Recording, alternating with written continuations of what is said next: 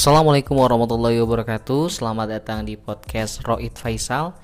Jujur saya senang sekali ketika teman-teman semua bisa mendengarkan podcast saya, karena kalian adalah pendengar yang sangat luar biasa. Oke, kali ini saya akan menyampaikan sebuah tema yang menarik buat teman-teman semua, yaitu We Can Be More Creative. Karena masih banyak di luar sana yang masih bingung tentang bagaimana menciptakan ide kreatif dalam dunia usaha. Untuk itu, perkenalkan, saya Roy Faisal akan membahas tentang We Can Be More Creative. Selamat mendengarkan. Tidak ada hal yang benar-benar baru di dunia bisnis. Ide kreatif dan inovatif muncul karena kita mau untuk terus menggali hal baru dan mencobanya hingga berhasil dan dihargai. Kutipan ini ada di buku lima puluh lima Cara Menciptakan Ide Kreatif dalam Bisnis karangan eh, Rex Marindo. Kemudian ada pengertian kreatif adalah kemampuan seseorang untuk melahirkan sesuatu yang baru berupa gagasan maupun karya nyata yang belum pernah ada dalam bentuk baru maupun kombinasi dengan hal-hal yang tersedia. Seperti itu dikutip dalam pengelolaan pembelajaran teoritis dan praktis oleh Saifuddin M A K Kemudian ada menurut Coleman dan Haman, berpikir kreatif adalah berpikir yang menghasilkan metode baru, konsep baru, pengertian baru, perencanaan baru, dan seni baru. Dari semua penjelasan tentang kreatif di sini, kita akan mengerucut hanya kepada dunia wirausaha. E, semoga penjelasan ini bisa kita gunakan dan buat teman-teman juga bisa memulai usaha, ataupun yang sudah punya usaha juga bisa menggunakan cara ini, karena sesungguhnya di dunia bisnis dan usaha itu kita harus terus kreatif dan inovatif. Kita mungkin pernah terbesit di pikiran, kok bisa ya orang-orang itu membuat sebuah produk seperti itu yang unik, keren, gak kebayang dia bisa membuat seperti itu.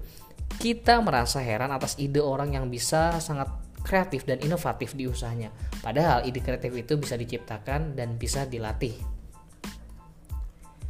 Contoh simpelnya gini, dulu kita masih S D, ketika guru kesenian kita memberikan sebuah tugas menggambar bebas, banyak dari teman-teman kita menggambar gunung lengkap dengan sawah dan matahari dilengkapi dengan mungkin burung-burung, yang banyak dari teman-teman kalian itu menggambar seperti itu. Tapi ada salah satu orang mungkin atau teman kita yang menggambar misalnya mobil.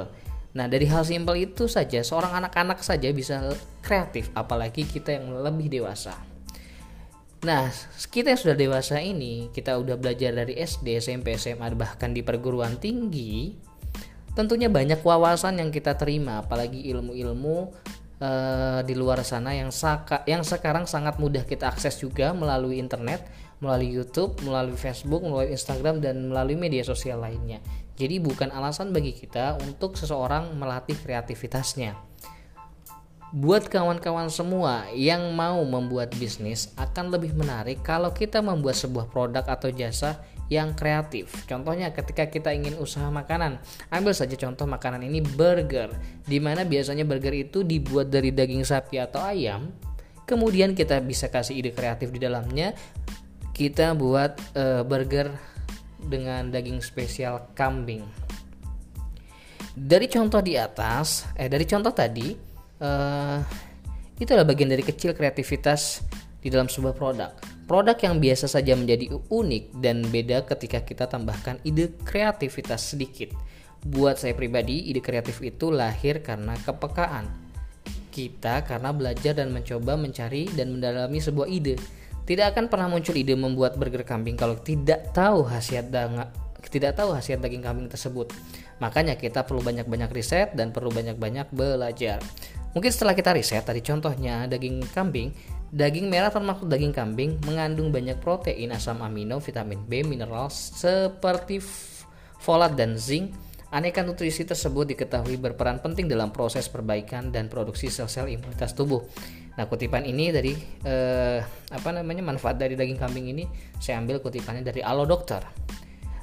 Karena daging kambing memiliki banyak khasiat untuk tubuh, khususnya dalam peningkatan imunitas tubuh dan gairah seksual pria, maka kita bisa jual burger daging kambing ini dengan target pasar laki-laki dewasa. Ini contohnya mungkin sangat apa ya? Hmm, sangat dini untuk kita contohkan untuk menambah, menentukan target market. Tapi tidak apa-apa, yang penting kita paham bagaimana mencari ide kreatif itu seperti apa. Eh uh, Jadi sebetulnya kita tidak perlu pusing tentang bagaimana memunculkan ide kreatif dan inovatif yang bisa kita gunakan untuk membangun sebuah brand atau bisnis. Carilah sebanyak-banyaknya mungkin e, contekan melalui kita membaca, melihat, mendengar, kemudian memodifikasilah semua ide tersebut dengan ilmu kita yang kita punya, sehingga muncul kreativitas bisnis baru yang dihargai banyak orang. Jadi kita bisa lebih kreatif. Oke? Mungkin itu saja dari saya. Wassalamualaikum warahmatullahi wabarakatuh.